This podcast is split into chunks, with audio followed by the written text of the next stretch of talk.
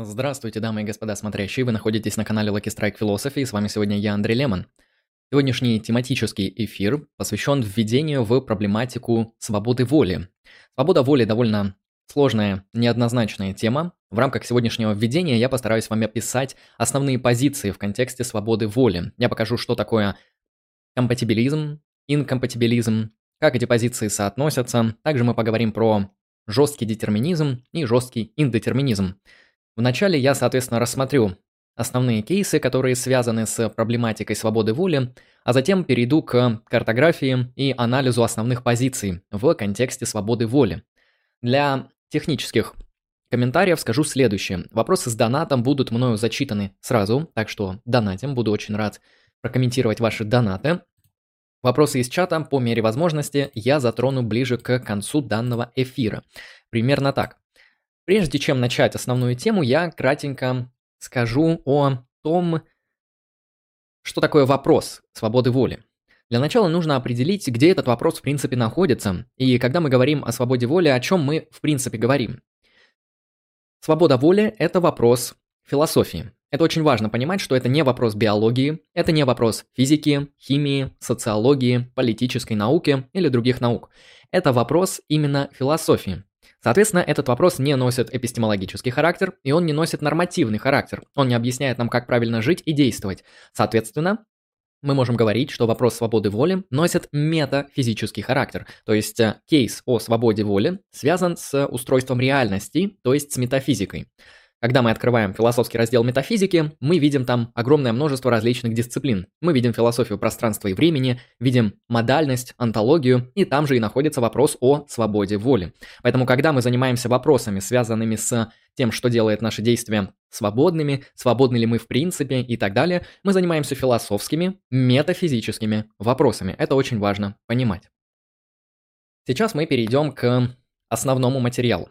Я выведу определенную презентацию на экран, поэтому вы можете это все наблюдать. Итак, по сегодняшнему плану. В контексте объяснения свободы воли я поговорю про моральную ответственность.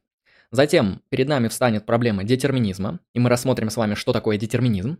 Ну и дальше мы перейдем к картографии позиций и разбору основных положений в контексте того, как можно отвечать на вопрос о свободе воли. Давайте начнем с моральной ответственности. Дело в том, что вопрос свободы воли, хоть он и является метафизическим, напрямую взаимосвязан с вопросами моральной ответственности. Это связано с тем, что мы, как люди, убеждены, что другие люди морально ответственны за некоторые деяния тогда и только тогда, когда они были свободны в выборе совершать это деяние или не совершать. Грубо говоря, мы можем сказать, что если мы имеем свободу воли, то мы можем быть морально ответственными. И в противоположном случае, если мы не имеем свободы воли, то мы не можем быть морально ответственным. На презентационном слайде вы можете видеть формальные записи. Если F, то R, если не F, то не R. Соответственно, а как эту проблему нам можно получше схватить? Дело в том, что люди в своей практике совершают огромное множество различных действий.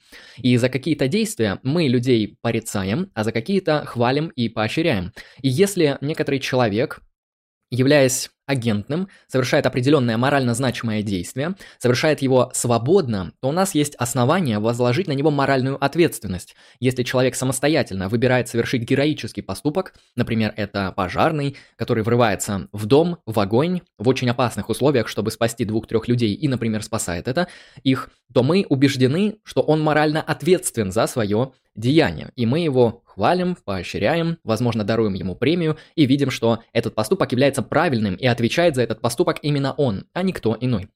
В обратной же ситуации, когда человек совершает аморальное деяние, например, крадет деньги, насилует людей, э, совершает какие-нибудь махинации и также делает это самостоятельно, например, без внешнего принуждения, например, об этом мы позднее будем говорить и раскрывать это все подробно, то мы убеждены в том, что этот человек, когда он поступает порочно, неправильно, аморально, также ответственен за свои аморальные деяния. И у нас есть основания его осуждать, наказывать и заставлять его, например, возместить ущерб в том или ином случае. Понятие моральной ответственности является фундаментально важным для наших правовых систем. Так уж получилось, что по большей части романо-германское право и, в принципе, западные типы правовых систем, они основаны на идее моральной ответственности. Не знаю, как там на Востоке, наверное, тоже что-то подобное есть, но на Западе идея ответственности является ну, буквально фундаментальным концептуальным основанием, на основании которого мы можем людей обвинять в чем-то или хвалить в отношении их действий. То есть, когда у человека есть способность быть порицаемым или похваленным за какие-то действия, тогда он морально ответственен. Но когда мы говорим о моральной ответственности, мы ни в коей мере не можем отделить эту тему от свободы воли. Дело в том, что мы не можем быть морально ответственными в том случае, когда мы не имели свободной воли при совершении того или иного деяния. То есть, когда мы действовали на самом деле неумышленно, когда с нами произошло какое-то случайное событие, ну давайте представим какую-нибудь странную ситуацию, предположим, что вы идете по улице, и вы заворачиваете за какой-то поворот, и в этот момент на вас очень сильно дует ветер. Ну, предположим, что там почти такой сплошной шквал ветра. Именно в этот момент вас отталкивает назад. Вас ветер толкнул. И вы из-за того, что делаете несколько шагов назад, сопротивляясь ветру, неумышленно, да, это случайное событие, которое с вами произошло, вы толкаете другого человека, который находился сзади вас. Из-за того, что вы его толкнули, он также отодвинулся на несколько сантиметров назад.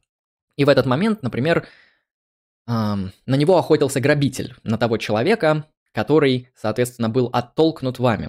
И грабитель, он ехал на каком-нибудь, не знаю, электросамокате или на каком-нибудь мотоцикле и хотел с вас взять не знаю, сумку, ручную кладь или украшение или что-то подобное. Он уже прицелился, он уже был готов это совершить, но из-за того, что вы случайно толкнули того человека, на которого охотится грабитель, грабитель не смог совершить свое действие. Соответственно, в каком-то смысле вы позволили избежать преступного деяния, ваша случившаяся с вами ситуация позволила избежать ну, нерелевантных последствий в данном контексте. Вопрос, ответственны ли вы за данное деяние? То есть можно ли вас похвалить, поощрить, дать вам награду, звание героя или что-то подобное? Нет, с вами произошло случайное стихийное действие, э, бедствие даже, возможно, или событие, лучше сказать в данном контексте, за которое вы никоим образом не отвечаете. Случайное совпадение природных стихийных обстоятельств позволило избежать преступления в виде, в данном случае, грабежа. Соответственно, свобода воли и моральная ответственность являются взаимосвязанными концепциями, и одна без другой не мыслится. Именно так мы можем говорить о проблематике свободы воли. То есть э, свобода воли нужна, чтобы эффективно работала моральная ответственность. Моральная ответственность нужна нам для нашей моральной практики, юридической практики, правовой практики, ну и также политической. Я думаю, эти типы социальных отношений для многих людей являются значимыми и важными. То есть без них довольно сложно сейчас представить экономическую жизнь, социальную жизнь, возможно, культурную жизнь, ну и, конечно же, моральную. Если мы не будем приписывать людям моральную ответственность и будем считать, что люди не ответственны за свои деяния, например, на основании того, что у них нет свободной воли, то не совсем понятно, как будет выглядеть наша практика. Конечно же, есть теории, которые обосновывают практику за пределами моральной ответственности, но об этом мы сегодня не будем. Соответственно, мы можем задаться несколькими вопросами. Мы можем посмотреть, можем посмотреть, так ли все хорошо с моральной ответственностью. Сейчас я отвечу на донат и продолжу. Мама Гаутама, 600 рублей. Всегда топ-контент, спасибо. Большое спасибо, мама Гаутана. Я всем донатерам сегодня еще и в конце данного стрима лекционного скажу отдельное спасибо. Мы продолжаем. Итак, мы движемся дальше по вопросам моральной ответственности. Мы поняли, что моральная ответственность взаимосвязана с свободой воли. Давайте теперь подумаем, какие проблемы из этого возникают. Есть ли какие-то другие метафизические подложки, которые влияют на понятие свободы воли? Они действительно есть. И здесь мы должны будем с вами раскрыть, что такое детерминизм. Итак, дело в том, что мы можем задаться одним таким довольно простым вопросом. Если детерминизм истинен, то как возможна моральная ответственность? Для людей, которые не особо разбираются в метафизике и не совсем схватывают, что такое детерминизм, пока что это звучит непонятно и неясно но я постараюсь далее это раскрыть. Давайте еще чуть-чуть глубже пододвинемся к этой проблеме. Как мы можем говорить, в принципе, о свободе, если все предшествующие состояния мира с необходимостью определяют настоящее положение вещей? Именно так мы можем сформулировать первый вопрос. И если мир детерминирован, а то, что я описал в ранее описанном предложении, это и есть детерминизм. То есть все предшествующие состояния мира с необходимостью определяют настоящее положение вещей. И если мир детерминирован, то есть сценарий будущего однозначен, Будущее не определено и не разделяется на множество различных вариаций. Нет, в детерминизме будущее одно, и оно однозначно определено. Если мир детерминирован, то каким образом мы можем быть свободны? То есть можем ли мы вообще быть свободны, если мир детерминирован? Именно эта первая проблема перед нами встает, когда мы начинаем говорить о свободе воли. Конечно, я потом вам покажу, что мы можем не пользоваться понятием детерминизма, и мы можем выбирать те концепции свободы воли, которые соотносятся с детерминизмом, но об этом позднее. Итак, мы уловили, что свобода воли нужна для моральной ответственности. Показали связь между моральной ответственностью и свободой воли. Это буквально два неразрывных понятия. Но также мы поставили перед нами вопрос.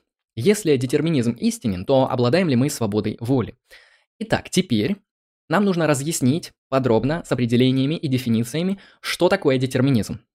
Детерминизм – это определенная метафизическая позиция об устройстве действительности. Соответственно, на слайде вы можете видеть несколько определений. Сейчас мы с ними будем работать. Итак, классическое определение детерминизма утверждает, что каждое событие необходимо каузально, то есть причинно, обусловлено предшествующими событиями, то есть из конъюнкции фактов прошлого и законов природы следует каждая истина относительно будущего. Второе предложение скорее носит эпистемологический характер детерминизма, первое носит онтологический характер. Теперь мы рассмотрим конкретно определение, то есть как определяют детерминизм. Начнем с причинного детерминизма.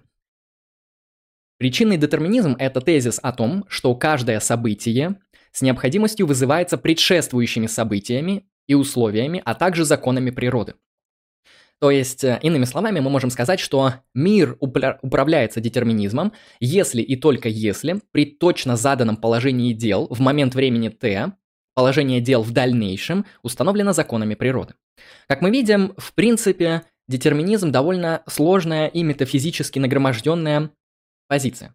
То есть э, она говорит нам, во-первых, о законах природы. Она говорит о течении времени. Она говорит о причинности. То есть, смотрите, тезис детерминизма – это не какой-то простой тезис. Он включает в себя сразу же ваши позиции по поводу причинности. Реально они существуют, номинально они существуют. В детерминизме причи- причинность – это что-то реально существующее, как ну, свойство природы. Второй момент связанный с антологией законов природы. То есть законы природы – это также вопрос философии, их антологический статус, как существуют законы природы, и детерминизм признает то, что законы природы носят реальный характер, они реально существуют, не номинально, не концептуально, не вымышленно, не теоретически, а реально. Это устройство действительности. И третий тезис, который мы видим внутри позиции детерминизма, связанный с течением времени. То есть у одного возможного прошлого возможно одно будущее. То есть все будущие события на какой-то определенной временной линии x, которая детерминирована, определены лишь одним способом. То есть мы видим, что тезис детерминизма сложнее, чем кажется. Он говорит нам о устройстве действительности, отвечая на вопросы о причинности, философии времени и философии законов природы. Это три метафизических кейса. Соответственно, еще раз повторим основное определение детерминизма, с которым мы будем идти дальше. Детерминизм – это тезис о том, что каждое событие с необходимостью вызывается предшествующими событиями и условиями, а также законами природы. Примерно так мы можем определить детерминизм. Соответственно, вы можете предлагать свои определения, кто-то предлагает также мысленный эксперимент, а, кто-то описывает мир, если детерминизм истинный, примерно как пленочную кассету. То есть а, то, как будет развиваться сценарий в соответствии с пленкой на кассете, он заранее определен. Более того, даже если вы отмотаете все назад, и запустите заново эту кассету через магнитофон, все будет развиваться точно так же. То есть э, вариант будущего развития сюжета, будь то музыкальная кассета или фильмовая кассета, он всегда одинаковый. То есть такая метафора, возможно, поможет вам намного лучше схватить то, что такое детерминизм. Можно также использовать мысленный эксперимент демона Лапласа. Думаю, также многие о нем слышали. Демон Лапласа – это такое всемогущее, всеведущее существо, которое том случае, если оно знает положение вещей на момент времени t1, знает полностью э, все положение вещей на момент времени t1, то он может предсказать с стопроцентной вероятностью, какое положение вещей будет в момент времени t2. А, примерно так. То есть э, здесь есть разные интерпретации того, что такое детерминизм. Он включает и онтологические тезисы об устройстве реальности, и также эпистемологические тезисы о том, как мы можем предсказывать будущее поведение тех или иных объектов. Соответственно, детерминизм на первый взгляд очень похож на такую вещь, как фатализм. Вот что такое фатализм? А, важно подметить то, что детерминизм не является фатализмом. Фатализм, он отличается тем, что это тезис, согласно которому событию X или всем событиям предназначено случиться во что бы то ни стало. То есть, что бы мы ни делали, некоторые события X с необходимостью случаться. А, конечно, мы можем сказать, что детерминизм разделяет определенную степень фатализма. Ну, например, то, что э, в нашей Вселенной, если мы определили какие-то законы природы, то эти законы природы, они неизменны, да, и все, что происходит на основании законов природы, некоторые из этих вещей, некоторые из этих следствий, они предначертанно могут случиться. Ну и более того, статус законов природы невозможно будет поменять, что бы мы ни делали. Так что Детерминизм может включать в себя некоторые фаталистические элементы, но не обязательно. То есть фатализм, он говорит, что какие-то события X, что бы мы ни делали, как бы мы ни крутились, как бы мы ни выкручивались, что бы во Вселенной не происходило, оно 100% случится. Вот примерно так. Это фатализм, и чаще всего фатализм носит эм, ненатуралистический тип обоснования. То есть фатализм часто обосновывается через волю богов, ну, либо через волю бога, либо какими-то мистическими силами и так далее. То есть чаще всего фатализм пересекается с такими довольно религиозными взглядами на устройство действительности. Детерминизм же может быть, в принципе, описан в рамках натурализма. Однако первые формы детерминизма, они носили характер теологического детерминизма. Сейчас я поговорил только о натуралистической форме детерминизма. Но всегда помните, это просто не особо важно для сегодняшнего материала, что есть еще и теологический тип детерминизма, где все предопределено, тут примерно точно так же все работает, но все предопределено Богом. То есть не законами природы, а, например, божественной волей. Примерно так. Хорошо, мы разобрались с тем, что такое детерминизм. Мы поняли, что этот тезис говорит о том, что каждое событие с необходимостью вызывается предшествующими событиями и законами природы. Соответственно, Встает вопрос, если детерминизм истинен, то можем ли мы быть свободным? Именно этот вопрос, этот кейс демаркирует огромное количество концепций по вопросу свободы воли. То есть э, теоретики свободы воли начинают расходиться, отвечая на этот вопрос. Поэтому первый кейс, который нам важен, это соотношение компатибилизма и инкомпатибилизма в вопросе свободной воли. Соответственно, как это все работает? Ну, давайте еще чуть-чуть подраскрасим и доработаем какими-нибудь мысленными экспериментами позицию детерминизма, чтобы понять, почему она, в принципе, значима для свободы воли. Ну вот, представьте, вы человек. Вы родились, вы выросли в определенной среде, получили определенное воспитание, вы имеете определенные психологические склонности характера, которые определяются вашими генами, ну, на которые вы, соответственно, никоим образом не влияли. Ваши родители то, также во многом независимо от вас вступили в половую связь и решили вас воспитать, родить и так далее. Ну, сначала родить, потом воспитать. Наверное, это так работает, хотя я никогда этим не занимался. Соответственно, мы можем сказать, что то, кем мы являемся сейчас, определено огромным множеством предшествующих состояний. То есть законы природы, некоторые причинные взаимосвязи. Все это определило то, кем я являюсь сейчас. И точно так же мы можем задать вопрос. Когда мы хотим поступить свободно, когда мы действуем на первый взгляд, свободно. Является ли эта свобода подлинной в метафизическом смысле? То есть, может быть, это иллюзия, может быть, это эм, что-то, что скорее похоже на обман нашего собственного разума, либо это что-то реальное, и это соответствует устройству действительности. Можно задать вопрос так. То есть, можем ли мы быть свободны, если каждое наше действие, каждая наша мысль, каждое наше состояние наши социальные связи, наша внешняя среда, в которой мы как бы выбираем действовать или нет. Если все это предопределено предшествующими состояниями и законами природы. Мы можем сказать, что вы не, бира- не выбирали свое окружение, вы не выбирали свое воспитание, вы не выбирали свои гены. Вы думаете, что вы выбирали, там, например, стать сантехником или строителем. Но, возможно, и это вы не выбирали, потому что ваши склонности, какие-то внешние социальные обстоятельства, да даже ваши внутренние паттерны, они определили то, что вы, например, выбрали бытие сантехника. Ну или, например, в тот год, когда вы выбирали быть сантехником или строителем, сантехники получали в 30 раз больше, чем строители, и вы поэтому решили стать сантехником, потому что вам ближе деньги.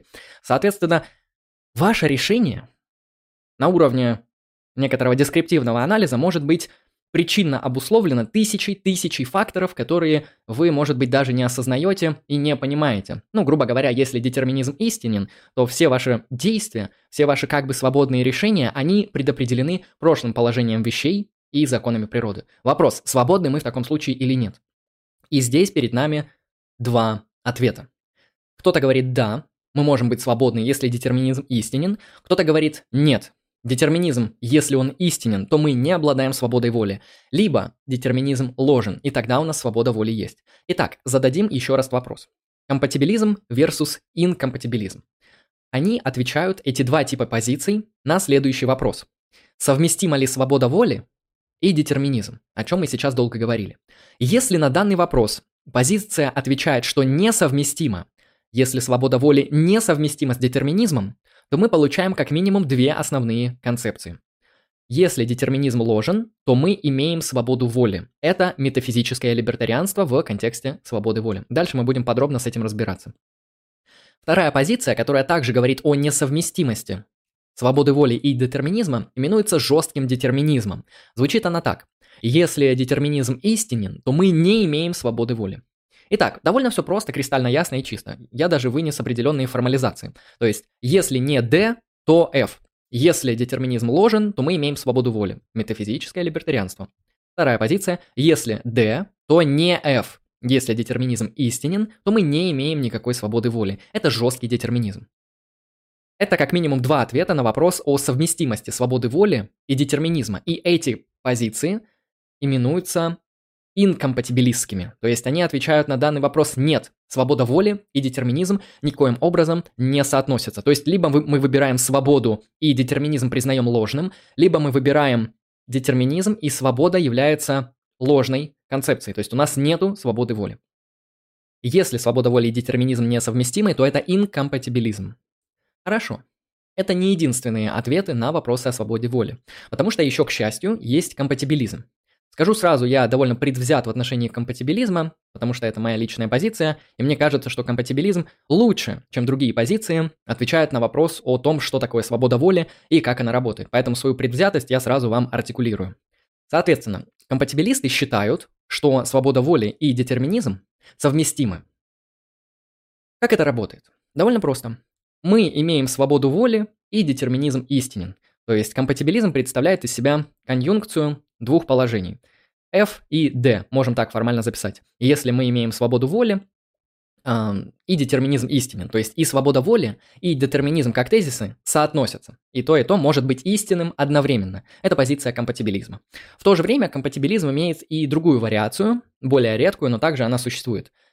Мы имеем свободу воли, и детерминизм ложен. Это тоже одна из позиций компатибилизма. То есть, как мы видим, здесь компатибилизм это такая позиция в отношении свободы воли, которая не зависит от устройства действительности в контексте детерминированности ее или нет. То есть, если мир детерминирован, то мы можем быть свободны в контексте компатибилизма. Если мир не детерминирован, например, индетерминирован, то мы все равно можем быть свободны, потому что компатибилизм соотносится из одной позиции и с другой позиции. Соответственно, формально это можно записать F и не D. То есть, если мы имеем свободу воли, и детерминизм ложен. Это может соотноситься.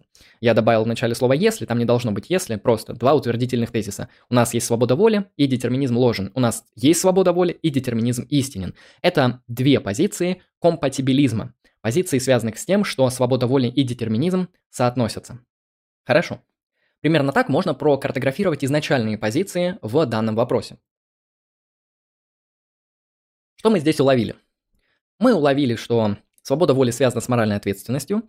Свобода воли связана с позициями относительно детерминизма мира. И по отношению к детерминизму мы можем сказать, что свобода воли либо с ним соотносится, либо не соотносится. Пока что, я надеюсь, все довольно просто и понятно. Давайте двигаться дальше.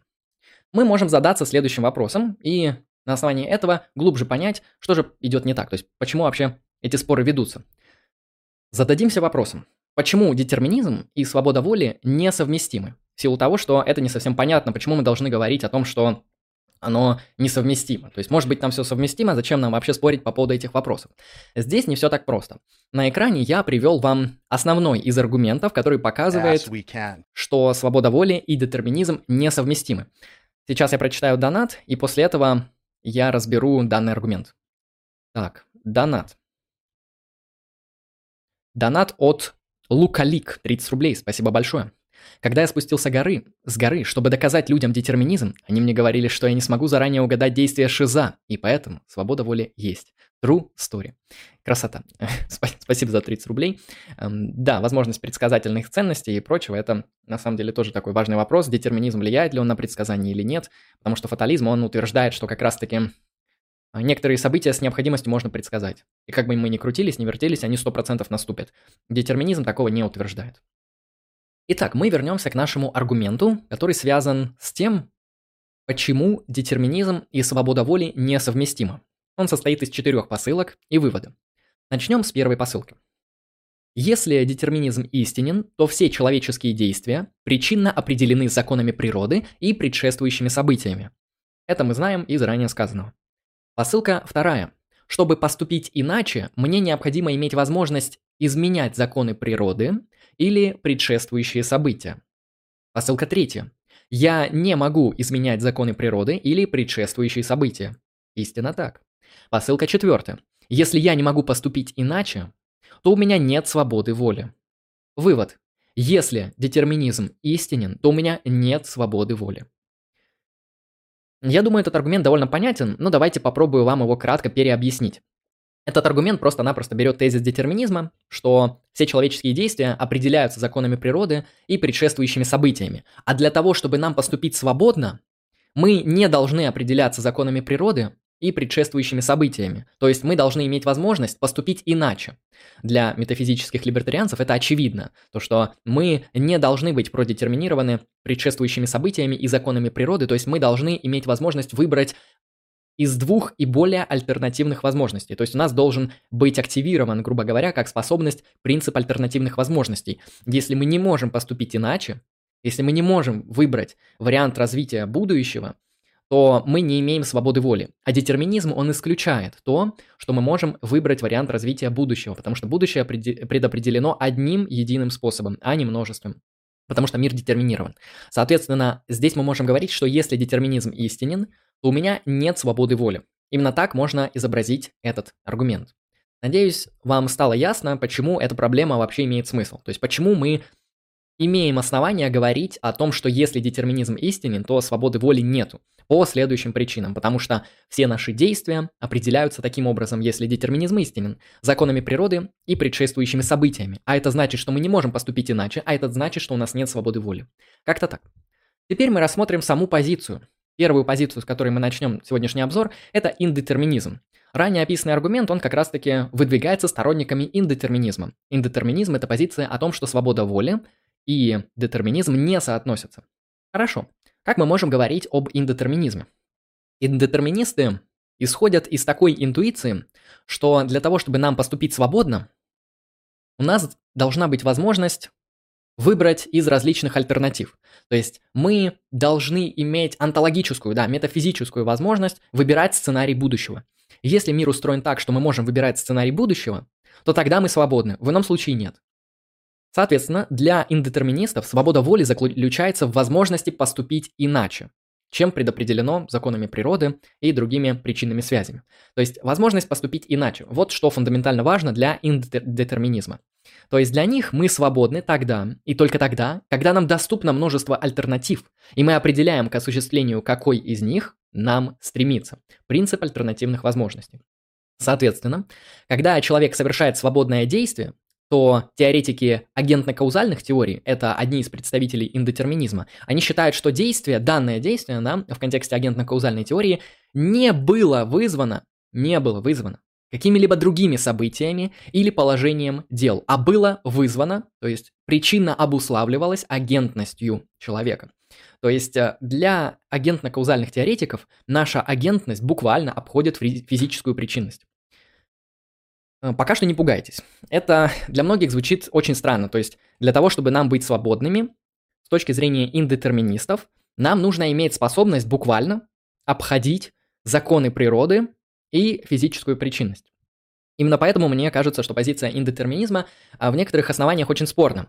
То есть я понимаю, по какой причине позиция индетерминизма в принципе существует. Потому что для многих людей тезис, связанный с тем, что мы полностью определяемся предшествующим положением вещей каузально, он противоречит их интуиции, связанной с тем, что мы свободны. То есть для них свобода – это вот как раз-таки возможность быть не закрепленными в чисто вот эти вот физические каузации и законы природы. То есть когда мы наши действия определяем не на основании причинных положений, предшествующих положений вещей и законов природы, а когда мы наши действия как бы создаем с нуля из себя, когда причинность исходит не из физической причинности, а из иной причинности, например, из агентной причинности, то тогда подобное действие можно считать свободным. Соответственно, нон-физикалистские концепции индетерминизма, нужно сразу сказать, что индетерминизм бывает в версиях физикалистских и в версиях нон-физикалистских. Соответственно, физикалистские версии индетерминизма, они по-разному обосновывают то, откуда у нас есть способность обходить физическую причинность. То есть они могут говорить о разумности, о воле, о душе или об агентности.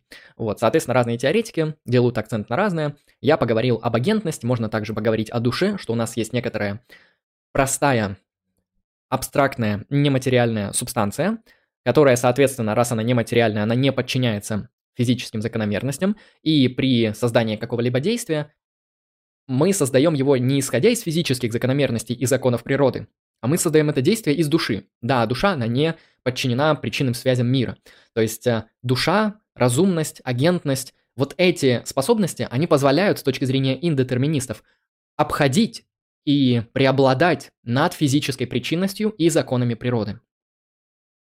Это нон-физикалистские версии индетерминизма. Есть физикалистские версии индетерминизма, которые, например, не постулируют существование всяких а, душ и других типов абстрактных объектов, которые существуют как-то помимо или параллельно или обходя причинные цепочки.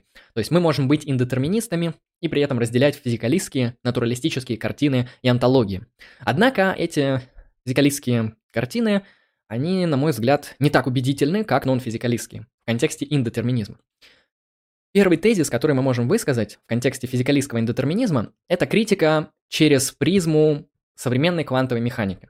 Я думаю, некоторые из вас слышали про там квантовую неопределенность, про очень странный необычный квантовый мир и про разные тезисы, связанные с тем, что квантовый мир, то есть физический мир на самом-самом фундаментальном уровне, который известен для актуальной науки, вот весь этот мир, он не подчиняется каким-то а, таким вот причинно обусловленным действиям. То есть там не работают те же самые закономерности, которые работают на более высоких уровнях. А, грубо говоря, мир на квантовом уровне является индетерминированным. То есть он не детерминирован.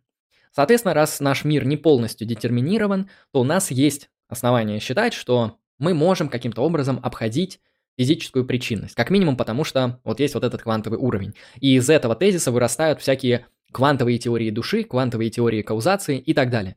Это очень странный ход, на мой взгляд, в силу того, что очень сложно хорошо обосновать тот тезис, что неопределенность квантового мира на данный момент свидетельствует о метафизическом положении дел, конкретно о том, что детерминизм ложен.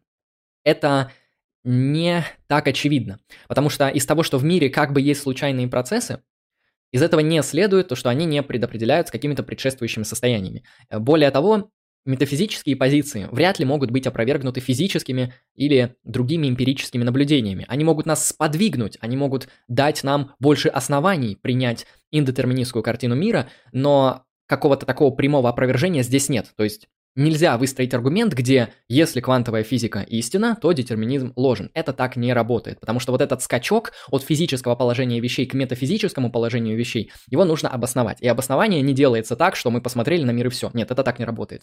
А, из ни с какого физического положения вещей не следуют никакие метафизические следствия. Вот это очень важно смотреть. И на это я подчеркиваю внимание. Соответственно, второй вариант, как мы можем в контексте физикализма обосновать индетерминизм, это принять панпсихизм. Ну, понимаете, панпсихизм это еще более э, необычная картина, где мы постулируем, что фундаментальным основанием реальности являются квалитативные свойства, которые имеются не только у живых организмов, но и у, и у неживых объектов. То есть квалия – это что-то фундаментальное. Ну, соответственно, раз человек в контексте физикалистской, панпсихистской картины мира имеет квалитативные состояния, которые являются фундаментальным основанием реальности, и они не пересекаются с физической причинностью, то благодаря этому у нас есть способность обходить вот эту физическую причинность. То есть мы можем принять панпсихизм. Окей, готовы ли вы принять панпсихизм? Дело ваше. Готовы ли вы принять существование души, существование особых типов агентности, которые обходят причинные цепочки? Дело ваше. Готовы ли вы принять то, что из наблюдений в квантовой физике следует ложность детерминизма, это вам на подумать. Соответственно, что мы видим в контексте индетерминистских теорий? Мы видим, что для них фундаментально важно особый тип реальности. Особый тип реальности, который не детерминирован. То есть мы свободны тогда и только тогда, когда наши действия, поступки, выборы, они не определяются причинными цепочками, предшествующими положением вещей и законами природы. То есть если мы вот не определяемся в этих контекстах, то мы свободны. То есть наше действие не детерминировано физическим миром, и мы можем обойти вот эту физическую причинность и таким образом поступить свободно.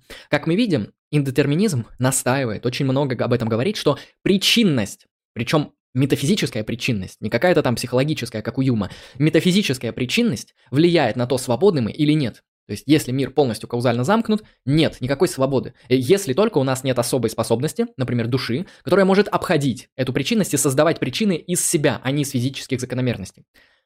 В чем тут проблема? В чем здесь первая проблема, которая бросается в глаза? Давайте представим себе некоторого человека, который поступил, обойдя все причинные связи.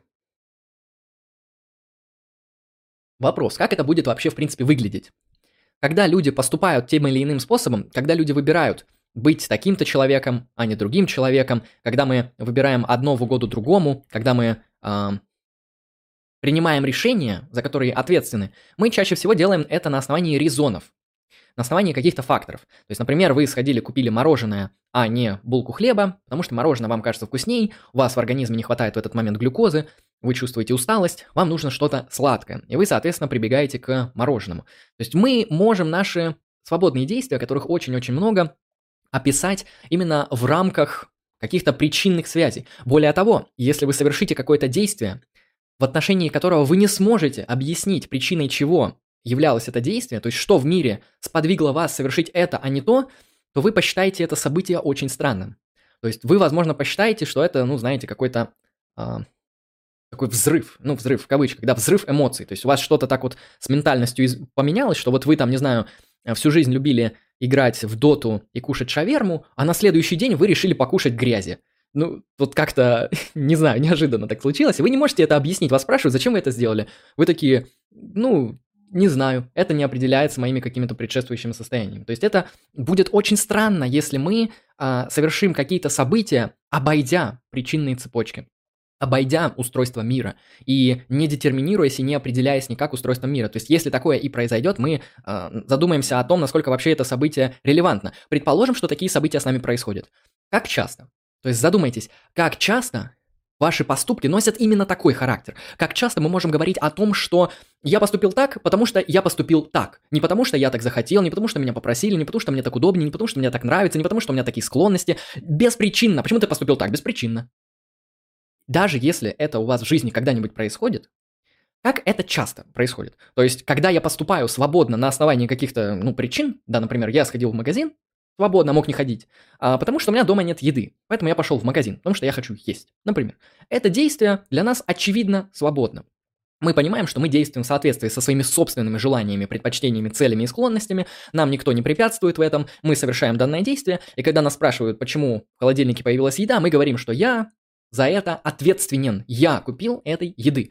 Когда я говорю, что я поступил так, потому что я поступил так, когда мое действие не определено никакими причинами, это странно. Это странно будет в первую очередь для вас, если вы так поступите. Это раз. Второй момент, даже если такое случается, как часто. То есть, наверное, если вы так пронаблюдаете за своей жизнью, то в вашей жизни свободных выборов, наверное, было один-два. И то они были под пьяни или из-за наркотиков, осуждаем. То есть, когда вы не можете объяснить причины вашего поступка. А, на мой взгляд, это проблема для индетерминизма, это его не опровергает, но это показывает некоторые такие вот инфернальные следствия, которые не каждый готов принять. Второй момент связан с тем, он уже более важный, на мой взгляд, что индетерминизм а, подрывает нашу личность. А, и на самом деле индетерминизм подрывает понятие ответственности. Давайте сейчас это разберем. Смотрите, когда мы говорим о нашей личности, мы говорим о тех самых причинно обусловленных природных вещах. Например, мы говорим о нашем ментальном темпераменте, о нашей психологической конституции, о том, какую биографию мы прошли, о том, какие гены мы имеем, о том, какую, э, какие социальные условия мы вокруг себя выстроили, ну или в каких мы оказались. Соответственно, наша личность, она связана во многом с устройством действительности. И если свобода воли подразумевает то, что мы должны действовать по ту сторону нашей личности, мы должны обходить собственную личность, вообще как-то вот просто ее нивелировать, то мы можем задать вопрос, то есть мы э, буквально в данном случае принимаем то, что каждое свободное деяние – это экс нихило, это некоторое творение из ничего. То есть почему, например, в христианской топике Бог творит мир из ничего? Ведь в Библии об этом не описано. Это чисто логически выводится, потому что Бог, ну, судя по библейскому тексту, Бог создает мир, не используя ничего. То есть он не использует материал, он творит мир только благодаря тому, что он так захотел. А его воля ничем не детерминируется, потому что кроме Бога ничего нет, пока не создан мир. Соответственно, творение мира, оно происходит из ничего, вот из пустоты, в прямом смысле из ничто. И готовы вы ли вы принять концепцию, что все ваши действия, которые вы можете проименовать свободными, они являются вот такими вот творениями из ничто. Они абсолютно нивелируют ваш характер, ваши склонности, ваши предпочтения, ваши цели. Все это выкидывается в топку, потому что каждое ваше действие – оно не определяется вот этими вот причинами. Оно не детерминируется каузациями этого мира, в том числе вашими склонностями, мыслями, состояниями и так далее. То есть вы в своем свободном действии занимаетесь, э, можно сказать, чудом. Вы творите из ничего, да, вы создаете вот этот вот акт из нихила. То есть если Бог таким актом создает мир, то вы таким актом создаете каждый свой вот свободный поступок. Примерно так.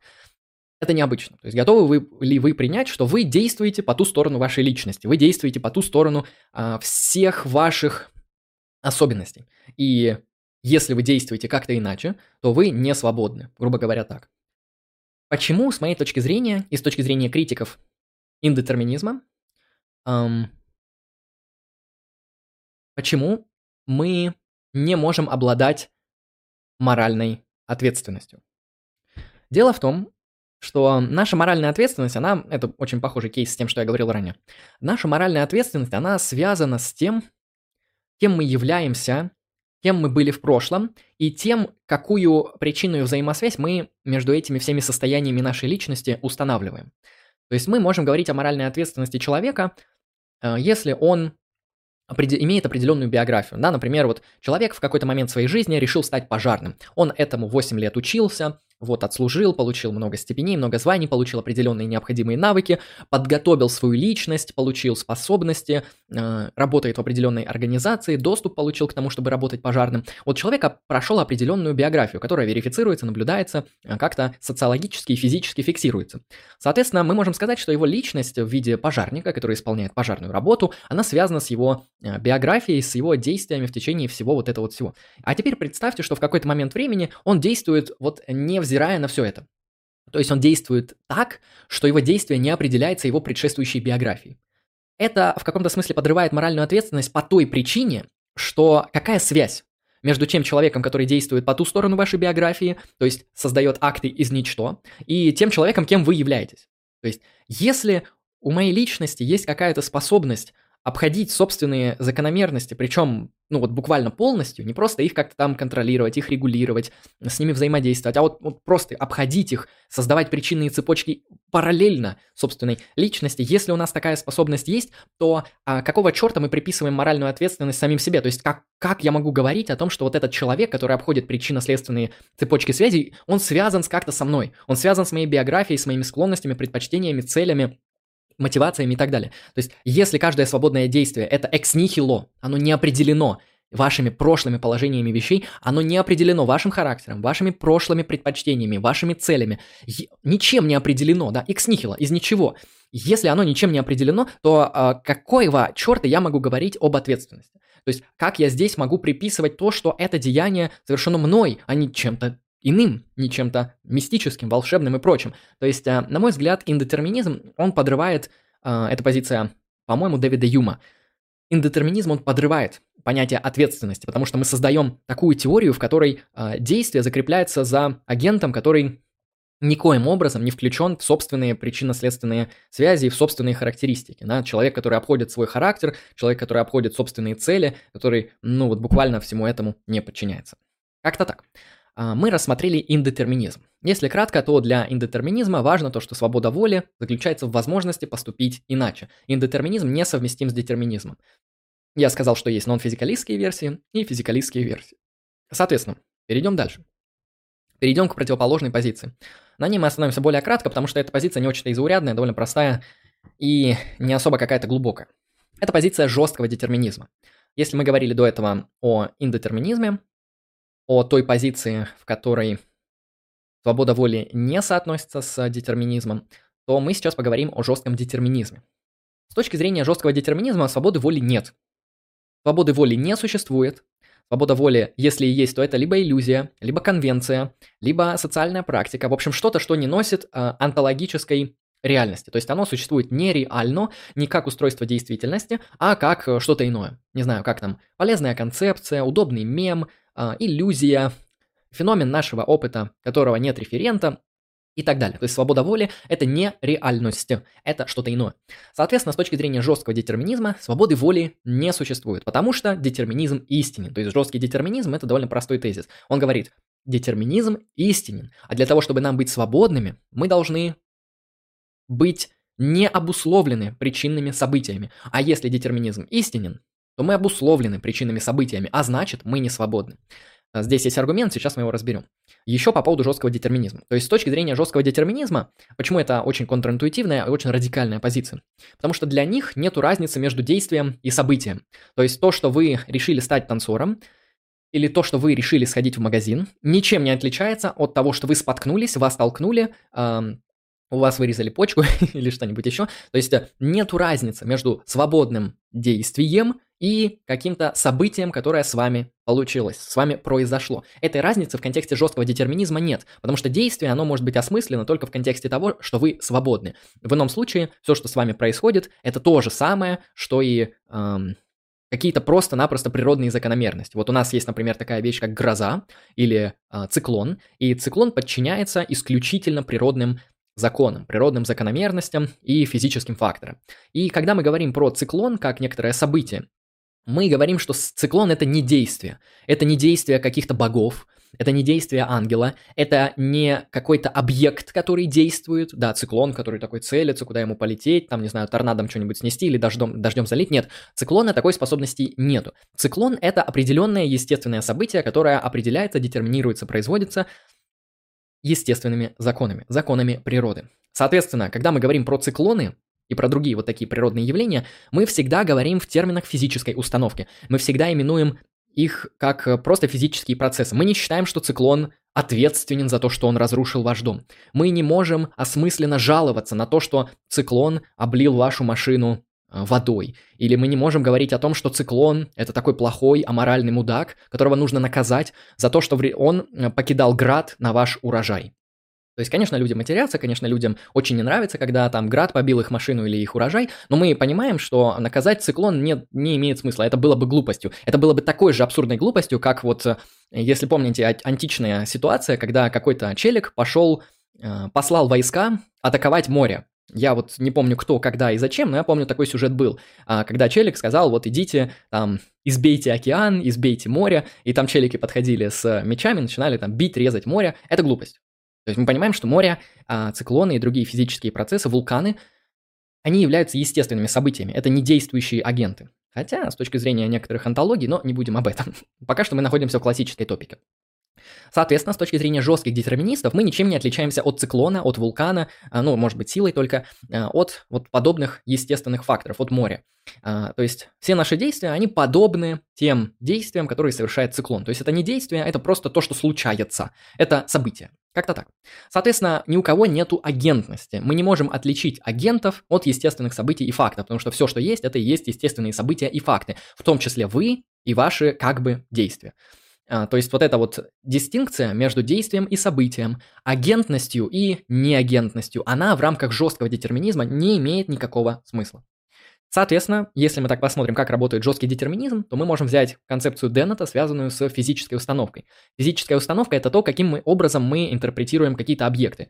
И физическая установка говорит о том, что мы должны интерпретировать какие-то вещи, какие-то иксы, объекты э, в контексте физических естественных наук. То есть, грубо говоря, жесткий детерминизм считает, что все предметы, вещи, объекты в мире, которые существуют, могут быть объяснены только в рамках физической установки. Никаких дизайнерских установок, никаких интенциональных установок, никаких приписываний агентности. Нет, это все фейк, это все иллюзия, Выдумка этого нету. Мир устроен так, что все предопределено законами природы. Все, что с вами случается, определяется предшествующим положением вещей и законами природы. Все, что с вами случилось, вы ни за что не отвечаете. Вы не агентны, вы всего лишь циклон. Ну, примерно. Соответственно, давайте теперь рассмотрим сам аргумент. Как выглядит аргумент в пользу жесткого детерминизма. Он состоит из трех посылок и вывода. Соответственно, первая посылка гласит. Все человеческие действия являются естественными событиями. Посылка номер два. У всех естественных событий есть причина. Посылка номер три. Если существуют любые свободные или независимые события, то они беспричинны. Вывод. Свободных действий не существует. Примерно так выглядит этот аргумент. Ну, то есть здесь довольно все просто. Если детерминизм истинен, то никаких свободных действий не существует, потому что свободные действия в контексте данной концепции означают не что иное, как беспричинные события. А все события, которые есть, они причинно определены. Соответственно, принятие жесткого детерминизма означает не что иное, как принятие того, что свободы воли нет, а детерминизм истинен. Примерно так выглядит данная концепция. Перейдем теперь к компатибилизму. Компатибилизм – это тезис в контексте свободы воли, который утверждает, что свобода воли и детерминизм соотносятся. То есть, когда мы рассматриваем первые две позиции, оговоренные ранее, индетерминизм и жесткий детерминизм, то мы понимаем, что они работают так, что если детерминизм истинен, то свободы воли нет. И наоборот, если детерминизм ложен, то свобода воли есть. Компатибилизм, он выходит за пределы данного спора. Он никоим образом не зависит от детерминизма. Помимо этого, он является метафизически нейтральным не только по отношению к детерминизму, он также метафизически нейтрален и к индетерминизму, к атеизму, к теизму, к натурализму и нон-натурализму. То есть вы можете быть компатибилистом, если вы христианин. Вы можете быть компатибилистом, если вы атеист, натуралист, нон-натуралист, детерминист, индетерминист. Это не влияет на данную концепцию, потому что она метафизически нейтральна. Сейчас мы разберемся с ней поподробнее.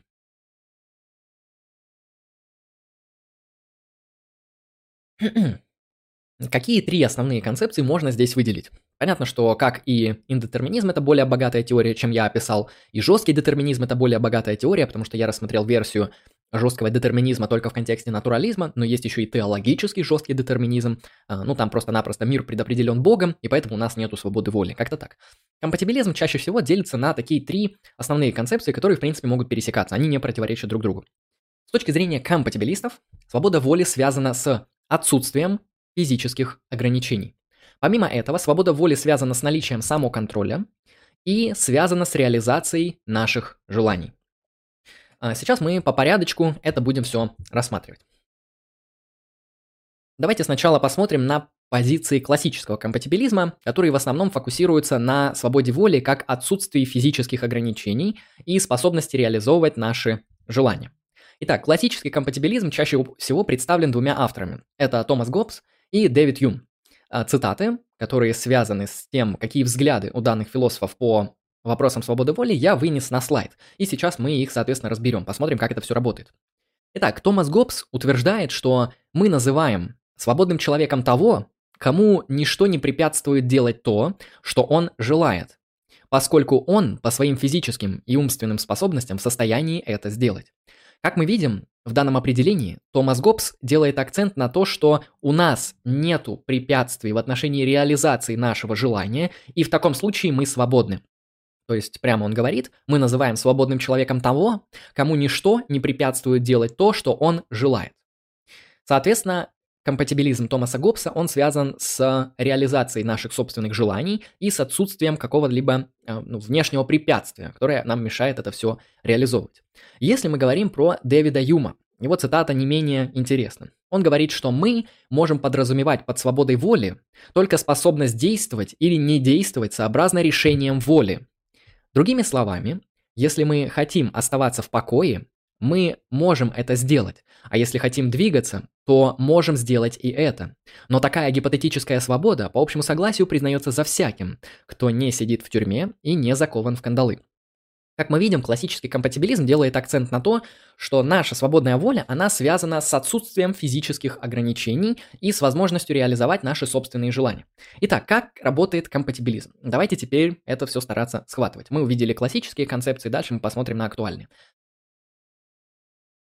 Компатибилисты убеждены в том, что свобода воли никоим образом не связана с вопросом о детерминированности или индетерминированности мира, потому что мы поступаем свободно тогда и только тогда, когда действуем в соответствии со своими желаниями без физических ограничений. То есть должно соблюдаться несколько критериев.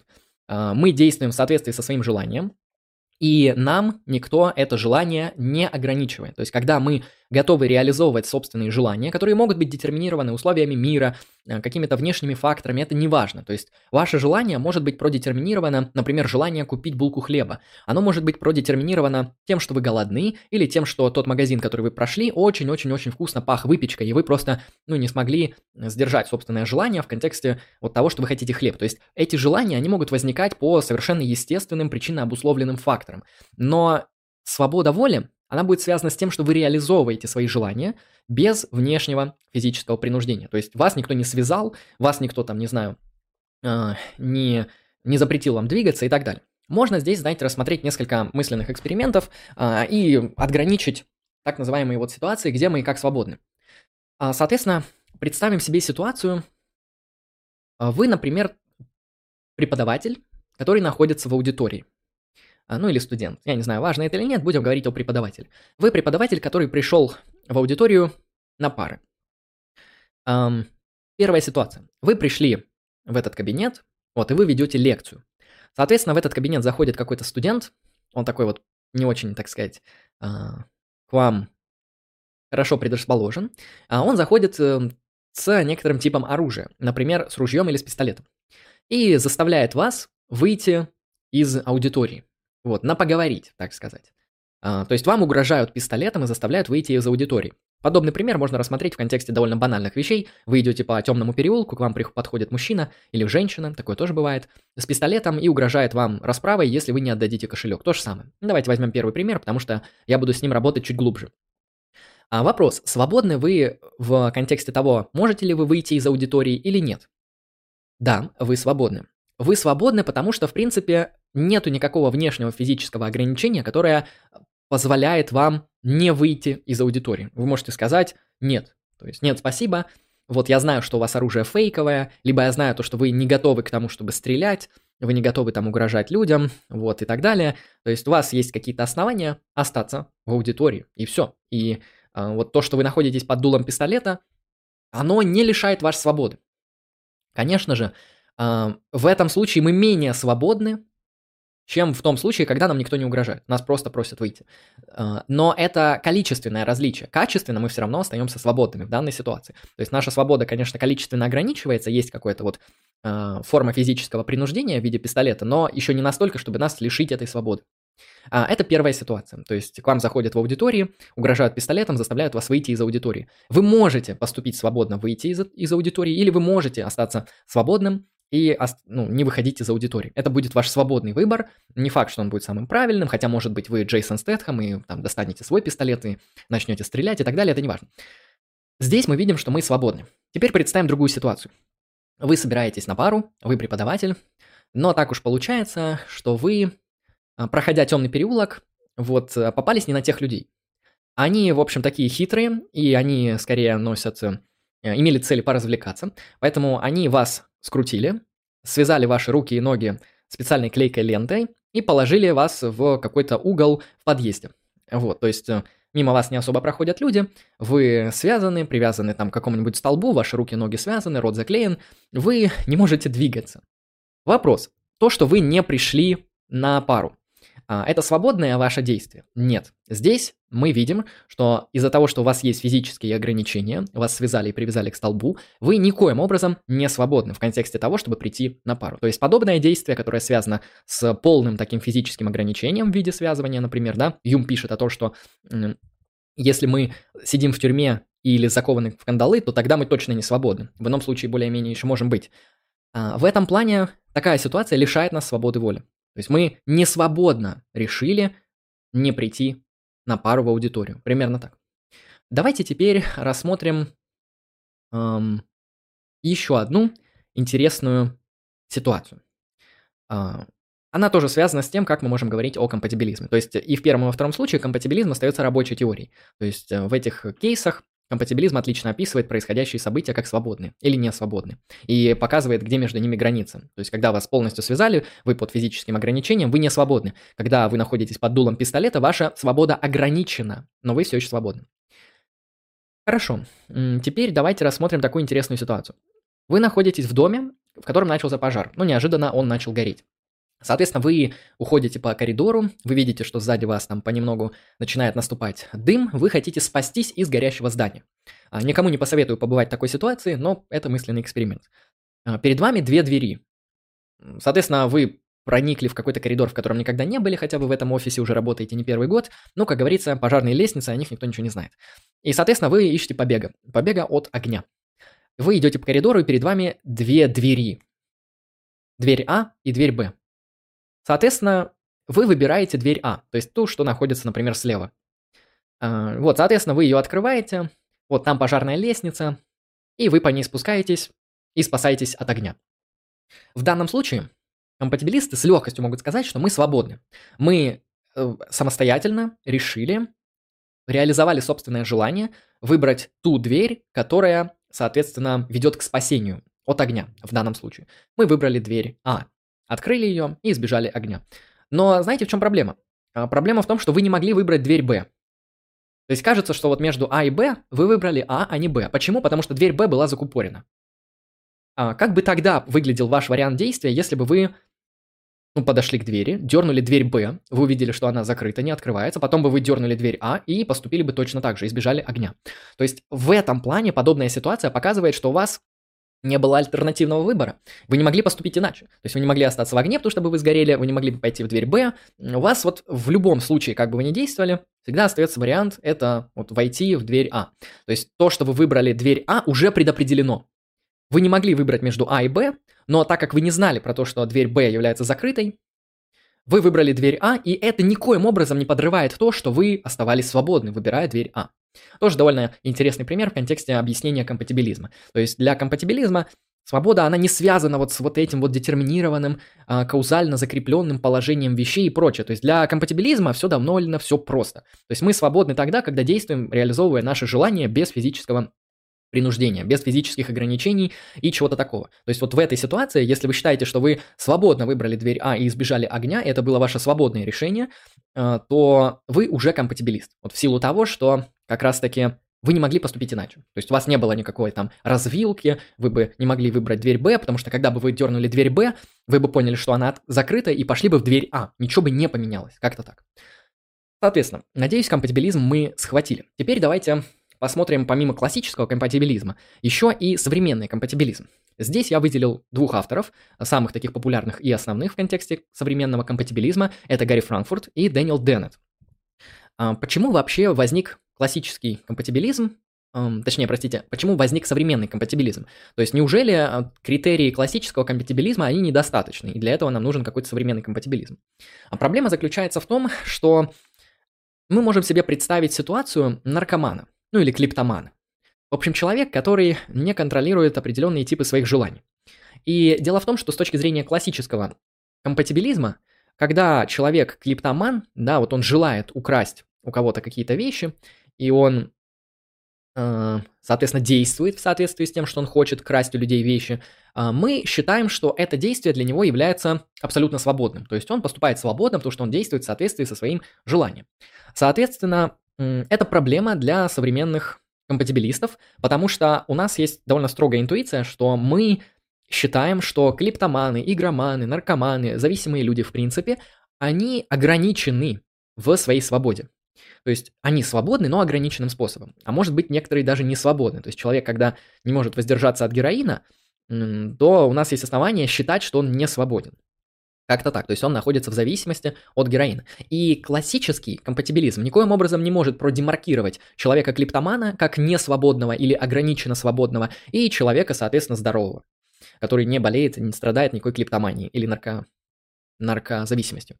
И поэтому появляется современный компатибилизм. Гарри Франкфурт и его теория желаний первого-второго порядка с легкостью объясняет и нивелирует данную проблему. Как это работает? Гарри Франкфурт говорит, что у нас есть два типа желаний желание первого уровня и желание второго уровня, ну или желание первого порядка или, или второго порядка. Как-то так. Объектами желаний первого порядка с точки зрения Гарри Франкфурта являются различные действия. Например, такие как съесть торт, закурить, сходить в кино, э, не знаю, там, повстречаться с девушкой или с мужчиной, поговорить с людьми про философию, позвонить и так далее. Вот у нас есть объекты желаний первого порядка, они связаны с определенными типами действий. Для примера будем использовать пример с закурить. Я думаю, многим из вас знакомы. Ну или выпить алкоголь. Или съесть торт для тех, кто сидит на диете. Итак, а, что же такое желание второго порядка? Ну, желание первого порядка, в принципе, это довольно очевидно. Это любые наши желания там, совершить какие-то действия. А желание второго порядка, с точки зрения Гарри Франкфурта, это желание относительно желаний первого порядка. То есть это желания, которые направлены в отношении первопорядковых желаний. Соответственно, если у нас есть желание второго порядка, то мы обладаем свободой воли. Как это работает? Довольно все просто. И как это позволяет нам демаркировать здорового человека от наркомана, клептомана и зависимого? Довольно все просто. Смотрите. У нас возникает желание первого порядка. Например, я хочу закурить. Потом у нас возникает желание второго порядка, оно направлено на желание первого порядка. И оно, например, мне гласит а, то, что я не должен курить. Или я не желаю, чтобы я курил в долгосрочной перспективе. То есть желание, связанное с отказом, а, со сдерживанием желания второго порядка. То есть, когда, грубо говоря, это модель ничего иного, как самоконтроля. То есть это звучит немного странно, да, какой-то там первый уровень желаний, второй уровень желаний, может быть там еще третий, пятидесятый, хотя они излишне избыточны для данной модели.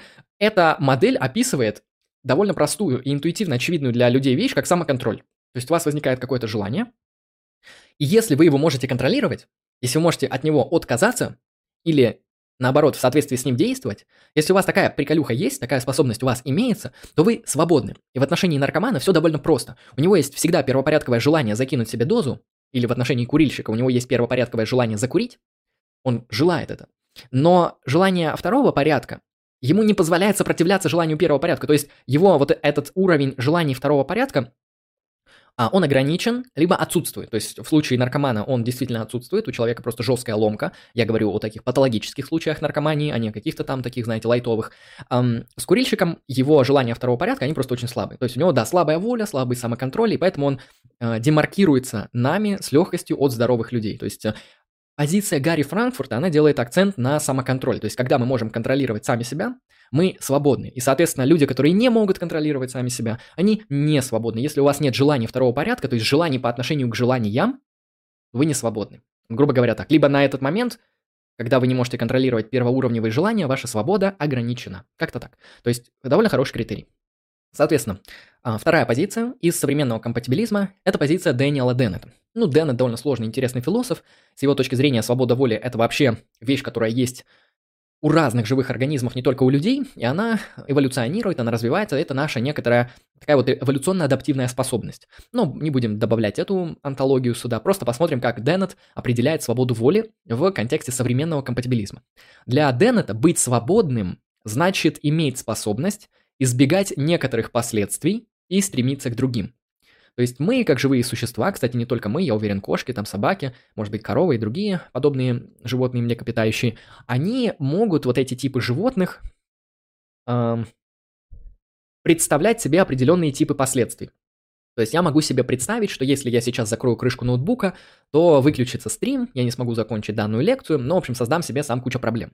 Соответственно, для того, чтобы избежать подобного, избежать некоторых типов последствий, я стремлюсь не закрывать крышку ноутбука. И если у меня подобная способность в принципе имеется, то в данном случае я свободен. То есть способность к свободе означает не что иное, как способность избегать определенных последствий и стремиться к другим. То есть мы что-то хотим избежать, а к чему-то стремимся. Если у нас есть способность избегать чего-то, что не хотим, и стремиться к чему-то, что хотим, то мы свободны. С точки зрения Деннета. Как видим, это тоже компатибилизм, и он тоже более такой лаконичный, включенный в эволюционные основания а, там, различных натуралистических антологий. Хорошо.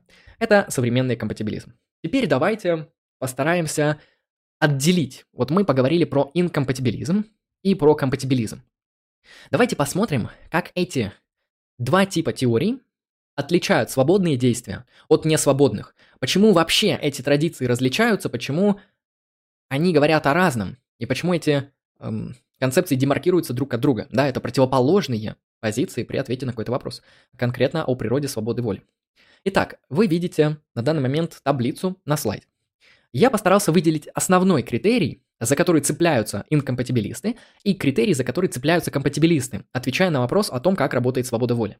Соответственно, отвечая на вопрос, как отличать свободные действия от несвободных, инкомпатибилисты делают акцент на причинную обусловленность. То есть для них вот этим фундаментально важным критерием свободы и несвободы служит причинность. Причинная обусловленность, причем причинность метафизическая, причинность как устройство реальности. Для них довольно все просто. Причинно обусловленные акты не являются свободными, а причинно необусловленные акты являются свободными. Поэтому инкомпатибилизм, он крутится в принципе и выстраивает всю свою концепцию, все свои аргументы и обоснования вокруг понятия метафизической причинной обусловленности. Если наши действия обусловлены причинами, то мы не свободны. В ином случае свободны. То есть Возможность обходить причинные цепочки делает нас свободными для инкомпатибилизма. Поэтому они Поэтому они так и зависят от э, понятия детерминизма, от понятия причинности, устройства реальности и так далее. Потому что для них свобода – это действительно то, что связано с причинностью, да, с причинным отношением, а причинность довольно важный кейс из метафизики. То есть те причины, которые обуславливают наши поступки, делают их на самом деле несвободными. И если все причинно обусловлено, то нету никакой свободы. Как-то так. То есть свобода воли с точки зрения инкомпатибилизма всегда говорит про причинность. Я объяснил как. О чем же говорит компатибилизм на фоне инкомпатибилизма? Основной критерий, который выдвигают они, теоретики компатибилизма, это принуждение и ограничение. То есть, с точки зрения компатибилизма, мы уже не должны, для того, чтобы ответить на вопрос о природе свободной воли, мы не должны делать акцент на вот эти вот штуки, связанные с причинностью, детерминизмом, метафизикой мира и так далее. Нет, нам важно только одно. Наши действия были под принуждением или нет? Наши действия были под физическим ограничением или нет? Соответственно, для них акты, совершенные под принуждением, и физическим ограничением не являются свободными, а те акты, которые свободны от принуждения и физического ограничения, такие акты являются свободными. То есть для компатибилизма свобода воли говорит всегда про наличие или отсутствие в данном случае да, ограничений и принуждений. Именно вокруг этого выстраиваются компатибилистские теории. Поэтому, когда говорите о критериях для компатибилизма, это отсутствие физического принуждения, для инкомпатибилизма это устройство причинности. Примерно так мы можем их отграничить. Теперь давайте отграничим те позиции, которые отрицают свободу воли, и на этом мы закончим основной материал. Жесткий детерминизм и жесткий индетерминизм. Я ни слова не сказал в лекции про жесткий индетерминизм, ну и вот сейчас мы как раз до него дошли. Просто его на фоне жесткого детерминизма намного легче понять. Итак, как мы помним, жесткий детерминизм признает наличие в мире детерминизма. Да? И с точки зрения жестких детерминистов мы не имеем свободы, потому что мы полностью определены предшествующими состояниями, положениями вещей и законами природы. Мы причинно определены, и поэтому у нас нету свободы. Таков тезис жесткого детерминизма. Дело в том, что есть еще один тезис, который исключает и нивелирует свободу воли как таковую. Это жесткий индетерминизм. В нем мы не имеем свободы, потому что любое наше действие является случайным и произвольным. То есть буквально любое наше действие ничем не отличается от броска монетки. То есть как бы мы ни поступили, это всегда случайность. Это что-то, что сродни броску монетки, игры в казино или чему-то подобному. То есть жесткий индетерминизм, тезис о том, что э, реальность не обусловлена причинами, реальность обусловлена случайностями, как-то так, она тоже, к сожалению, исключает свободу воли. И это еще одна дополнительная проблема для метафизического либертарианства и для индетерминизма в принципе, потому что индетерминисты говорят, ну вот смотрите, если детерминизм истинен, тогда свободы воли нет. Но мы верим, что детерминизм ложен, а индетерминизм истинен, поэтому свобода воли есть. Но это не совсем так, потому что жесткий детерминизм также исключает свободу воли, потому что эм, любое наше действие это случайность. Все, то есть все, что происходит, оно происходит в результате там каких-то вероятностей, каких-то случайностей, каких-то на самом деле неконтролируемых вещей. В этом плане, если жесткий детерминизм говорит о причинном предопределении наших действий и поэтому нивелирует с них свободу, то жесткий индетерминизм говорит о том, что наши действия предопределены случайностью. Опять же, мы в данном случае не свободны. Именно в этом проблема для эм, инкомпатибилистских теорий. То, что на самом деле не следует то, что детерминизм ложен, тогда метафизическое либертарианство работает. Нет, потому что индетерминизм также может исключать свободу воли. То есть, как мы видим, концепции инкомпатибилизма, они атакуются с двух сторон. Они атакуются со стороны тех теоретиков, которые считают, что свободы воли нет, это жесткий детерминизм и жесткий индетерминизм, так они еще и атакуются со стороны компатибилистов, показывая то, что, в принципе, говорить о детерминизме, причинности не имеет смысла, когда мы говорим о свободе воли. Свобода воли как вопрос, как тезис, как кейс метафизически значимый, не зависит от этих дистинкций. Как-то так мы можем рассмотреть основные позиции по вопросам того, а, как устроена свобода воли. Теперь я кратенько скажу еще и про а, другие позиции, про другие позиции, которые не вписываются вот в эту топику, которые а, выходят за пределы вот этих дистинкций, а, ну и они, соответственно, являются для многих немного странными, маргинальными, а где-то наоборот интересными и прикольными. Вот потом я перейду к чату, отвечаю на ваши вопросы и на ваши донаты. Буду рад, если задонатите. О каких позициях я говорю? А я говорю о позициях, связанных с тем, что свобода воли может носить неонтологический характер. То есть свобода воли может носить так называемый конструктивный характер э, или прагматический. То есть есть позиция прагматизма в вопросе свободы воли, где свобода воли является некоторой полезной концепцией, в которую нам стоит верить. То есть э, неважно, есть ли свобода воли в реальности, или нет. Важно то, что наша практика выстраивается вокруг того, что свобода воли как будто есть. Потому что это полезно, это удобно, это прагматично, это позволяет работать социальным институтам, юридическим отношениям, культурным организациям, взаимоотношениям людей, а, юридическим контрактам, а, политическим действиям и так далее. То есть даже э, вот позиция прагматизма, она строго метафизически нейтральна. То есть а, они говорят, знаете, мы должны оставить позицию свободы воли, мы должны считать, что у людей есть свобода воли, потому что в ином случае мы получаем неудобную реальность, реальность, в которой не работают юридические контракты, реальность, в которой не работают уголовные законы, административные, гражданские и так далее. То есть право, политика, взаимоотношения людей, это все просто-напросто а, не будет работать. Да, поэтому нам эта концепция нужна не потому, что это важно для нашей онтологической реальности. Нет, нам концепция свободы воли нужна, потому что полезна. Потому что все наши институты западного общества, которые приносят нам неимоверную прекрасную пользу, они работают благодаря тому, что мы приписываем людям агентность, благодаря тому, что мы считаем, что люди действуют свободно и ответственны за свои действия в случае чего. Эту концепцию свободы воли нам нужно принять и разделять, потому что она полезна. Это прагматизм. Думаю, тут проблем никакой нету. А, с этой позиции абсолютно все понятно. А, есть еще позиция так называемого из иллюзии, э, от слова иллюзия, иллюзици...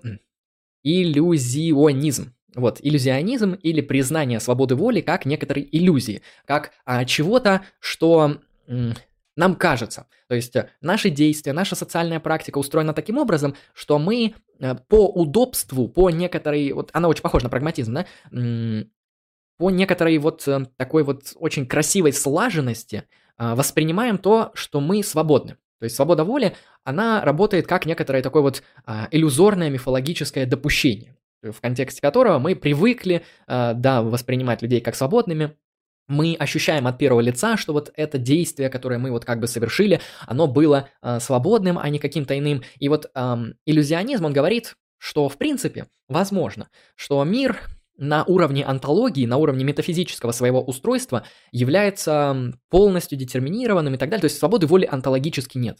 Но когда мы говорим о свободе воли, мы говорим об иллюзии, потому что это настолько уж убедительная э, вещь, настолько убедительное состояние, настолько убедительная работа нашей психической реальности, что нам кажется, что свобода воли есть. Но на самом деле это иллюзия. Вот есть позиция еще иллюзиционизма. Судя по всему, я раскрыл те позиции, которые сегодня я хотел раскрыть. Итак, сейчас я буду двигаться по чату. Надеюсь, чат у меня сохранился. Если нет, то просто-напросто продублируйте свои вопросы.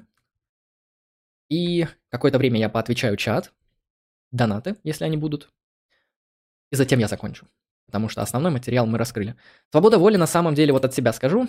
У меня был материал по ней, поэтому мне несложно было подготовиться. Я эту тему в свое время довольно нормально таки изучил. Но я так, знаете, я сейчас посмотрел на эту тему и прям, прям ощущаю, что непонятно зачем. То есть непонятно, непонятно почему. И, в общем, как-то, знаете, не схватывается на уровне мышления, зачем оно мне нужно. Ну, ладно, это уже мои предпочтения, это такое. В принципе, сама тема интересная. Не для всех, но интересная. Да, всем привет, тут вы, я вас вижу, у вас тут определенное количество было на стриме. Сейчас я посмотрю на ваши вопросы, если они есть. Я буду реагировать только там, где есть знак вопроса, потому что в ином случае я не успеваю прочитать все. Андрей, было приятно, когда мама хвалила. Ну да, неплохо таким. Так, эм, а есть такая позиция «мир не детерминирован», то есть индетерминирован, но свободы воли нет. Да, эта позиция есть, называется жесткий индетерминизм. Так.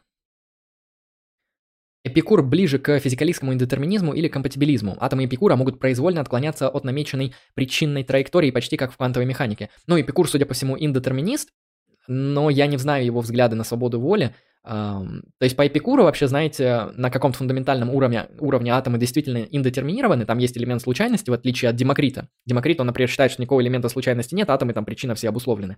А, для Эпикура это не совсем правда, но дело в том, что когда Эпикур переходит на уровень рассмотрения действий, на уровень рассмотрения морального выбора, он всегда говорит о довольно таких причинно закрытых системах, а конкретно о том, что а, мы, как люди, устроены так, что мы стремимся к удовольствию и стремимся в то же время избегать страданий, это вот такие два наших поводыря, как говорит Бентом, и они а, причинно определяют все наше моральное действие, то есть мы должны действовать так, чтобы наилучшим образом минимизировать страдания и максимизировать счастье. Ну, понятно, что это реинтерпретация Эпикура уже в контексте утилитаризма, но так его легче понять. И здесь, как мы видим, когда мы говорим о моральной ответственности, мы как будто говорим уже о причинно определенных вещах. Поэтому насчет Эпикура сложно, то есть в нем явно есть индетерминистские тезисы, но для его этики, в принципе, я как понимаю, это не особо важно, потому что его этика, она про то, как, что правильный поступок, он не про то, как мы там, в принципе, свободные э, от причин их обусловленности или не свободны. Правильный поступок, он про то, эм, соответствует ли он достижению блаженства и уменьшению страдания или нет. Как- как-то так.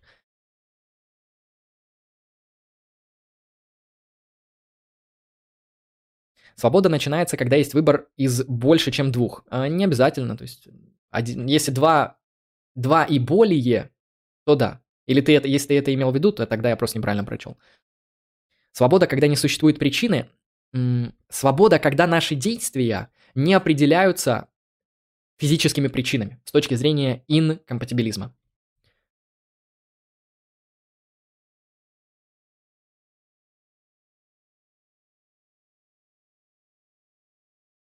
Люди детерминированы верить в свободу воли и брать на себя вину ответственность за свои поступки. Можно так сказать, да? Это будет фор- одна из форм иллюзионизма, то что э, свободы воли нет, все детерминировано, но мы верим в свободу воли, потому что мы так созданы. Ну, точнее, мы как бы такие существа. Вот. Это иллюзионизм как раз-таки.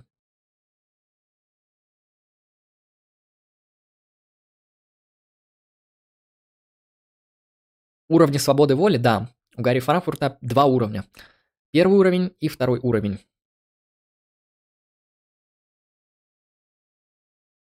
Соответственно, здесь точнее не уровни свободы воли, а уровни желаний. То есть у нас есть желание, желание первого порядка, это просто желание. И желания второго порядка, которые направлены на желание первого порядка. То есть второпорядковые желания – это желания, направленные на, поряд... на желание первого порядка. Ну, то есть довольно простая модель. И если у нас есть второй тип желаний, то есть желания по поводу желаний, то мы свободны. Примерно так. Это позиция Франкфурта.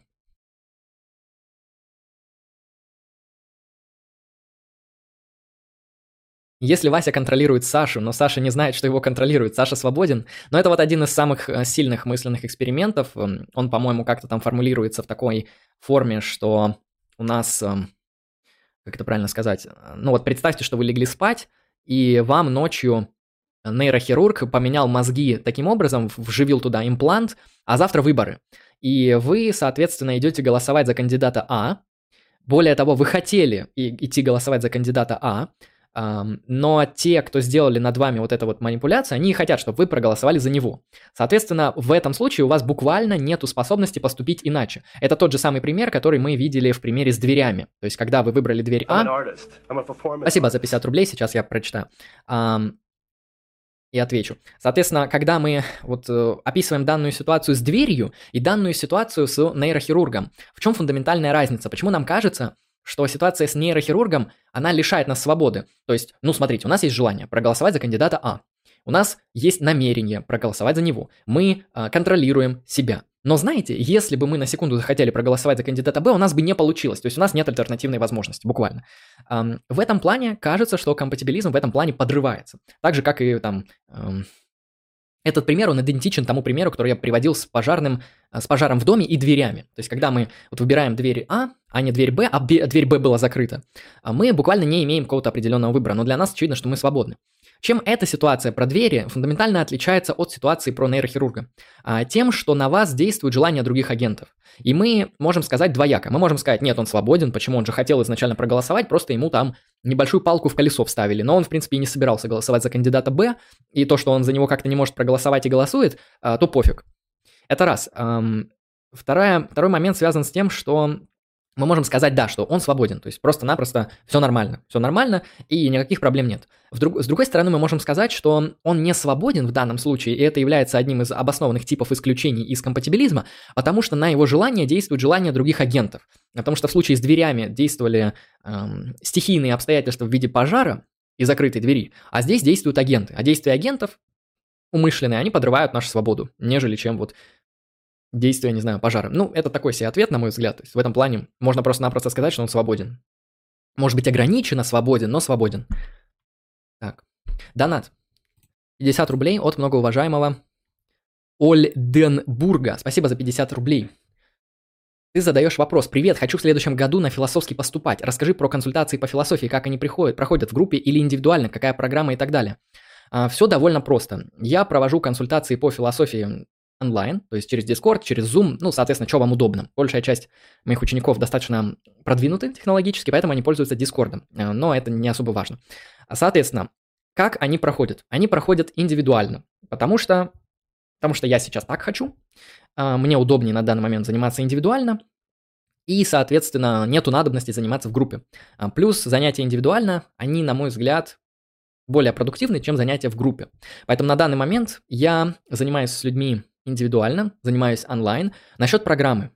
Мы программу оговариваем с самим человеком. Обычно мы ее оговариваем в течение первого занятия, а, потому что у меня нету никак какой-то такой четкой программы, которую я заставляю с человека и требую с него. Нет, у меня такого нету. Мои консультации, они носят открытый характер. Я стараюсь в первую очередь понять, какие у человека цели, потому что многие люди, они, например, со мной занимались как раз-таки в контексте подготовки к экзаменам, и мы просто с ними напросто готовили программу для поступления, вопросы, разбирали это, позиции там и так далее. То есть мы готовились к экзаменам, это целевое. Есть у меня люди в практике, которые просто хотят разобраться с какими-то темами по философии, с историей философии, с философской проблематикой, с какими-то конкретными типами философии, в которых одновременно я разбираюсь, и человеку это интересно. То есть мы устанавливаем какую-то синхронию на основании интересов человека, его целей и тем, что, на что способны мои возможности и способности, и вот на основании этой договоренности мы выстраиваем определенную программу. Поэтому программа как-то четко не фиксируется, зависит в основном от клиента. Ну и от моих способностей, потому что могут попросить то, в чем я не шарю, я сразу скажу, что я за это не возьмусь.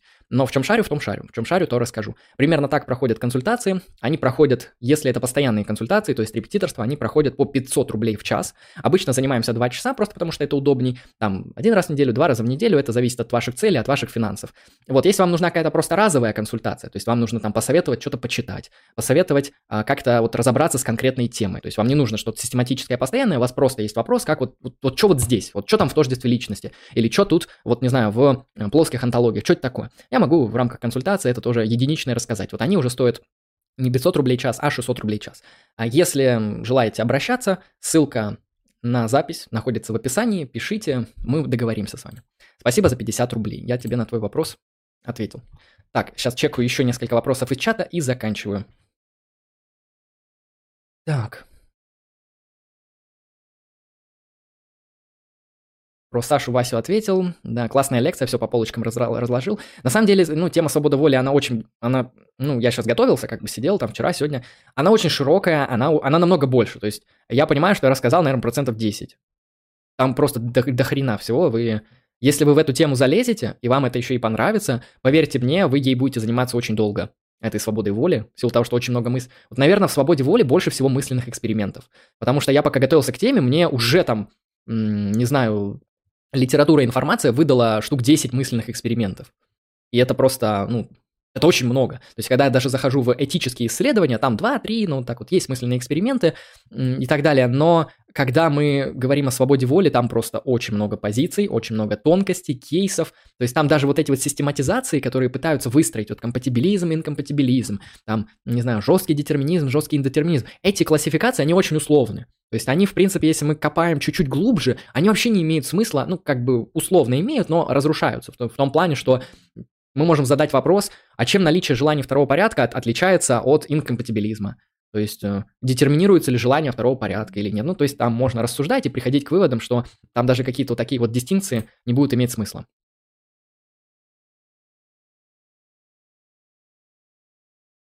Так, можно ли сказать, что 0-50% свобода, 100% власть, а в общем этот отрезок контроль по твоим определениям? А, ну, я тебе с, э, с какого-то кондачка не отвечу, возможно, то есть это нужно реконструировать.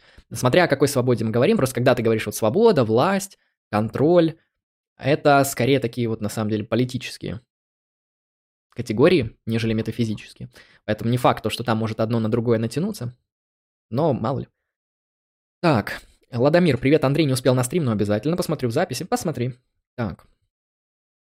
У Преамбо агент выполняет все условия свободы Франкфурта и, так, и других компатибилистов, но таким его сделала группа ученых. Люди при детерминизме ничем существенно не отличаются от таких жертв манипуляций. Да, да, я считаю, это довольно сильный аргумент, а, но тот, который там не опровергает, но показывает проблемы. А, вот. Хотя я с этим аргументом очень слабо работал, поэтому, наверное, какие-то опровержения хорошие есть, но с ними я не знаком. То есть для меня просто подобный мысленный эксперимент, я могу принять, что человек в нем более-менее свободен. Так. В общем, я в эту тему не копал, какой-то развернутый комментарий не скажу. Так, вроде все ответил, что в чате было. Перепроверю донаты. Uh, да, смотрите, я все ответил. Материал расписал. Um, напомню, что этот материал про свободу воли, uh, он победил на лекционном аукционе. Лекционные аукционы будут проводиться еще, и они будут проводиться по определенным мною лекциям, и они будут проводиться, что важно, я это решил вчера, с сохранением финансов, которые были закинуты ранее. То есть э, те темы, которые получили определенное количество финансов во время вчерашнего аукциона, эти финансы сохранятся, и на следующем аукционе мы продолжим, соответственно, конкурировать между этими темами, этими темами, темами, темами, за деньги. Вот. И кто победит там по результатам следующего аукциона, он, соответственно, и будет прочитан. Сегодня мы поговорили о свободе воли. Я раскрыл вам основные позиции, постарался дать какие-то определения, дистинкции, маркеры и прочее. Так что, многоуважаемые зрители, подписывайтесь на канал Strike Philosophy, подписывайтесь на соответствующие ресурсы в описании, а, записывайтесь на консультации ко мне по философии, если вам это интересно, если вам это нужно. А, вот, э, если у вас есть какой-то интерес к философии, вам нужен софист, то я готов стать вашим софистом, обучающим лично вас философии в соответствии с теми интересами, которые у вас имеются. Э, как-то так. На этом будем заканчивать. С вами был Андрей Лемон. Это была лекция по свободе воли. Она носит характер введения. Сразу уточняю, что свобода воли намного более широкая, глубокая, сложная, где-то противоречивая, фундаментальная тема, исследовать которую можно очень и очень долго. Поэтому советую вам после просмотра данного контента обратиться к соответствующей литературе, желательно англоязычной, по вопросам свободы воли, чтобы разобраться глубже. С вами был Андрей Лемон. Всем удачи и всем пока.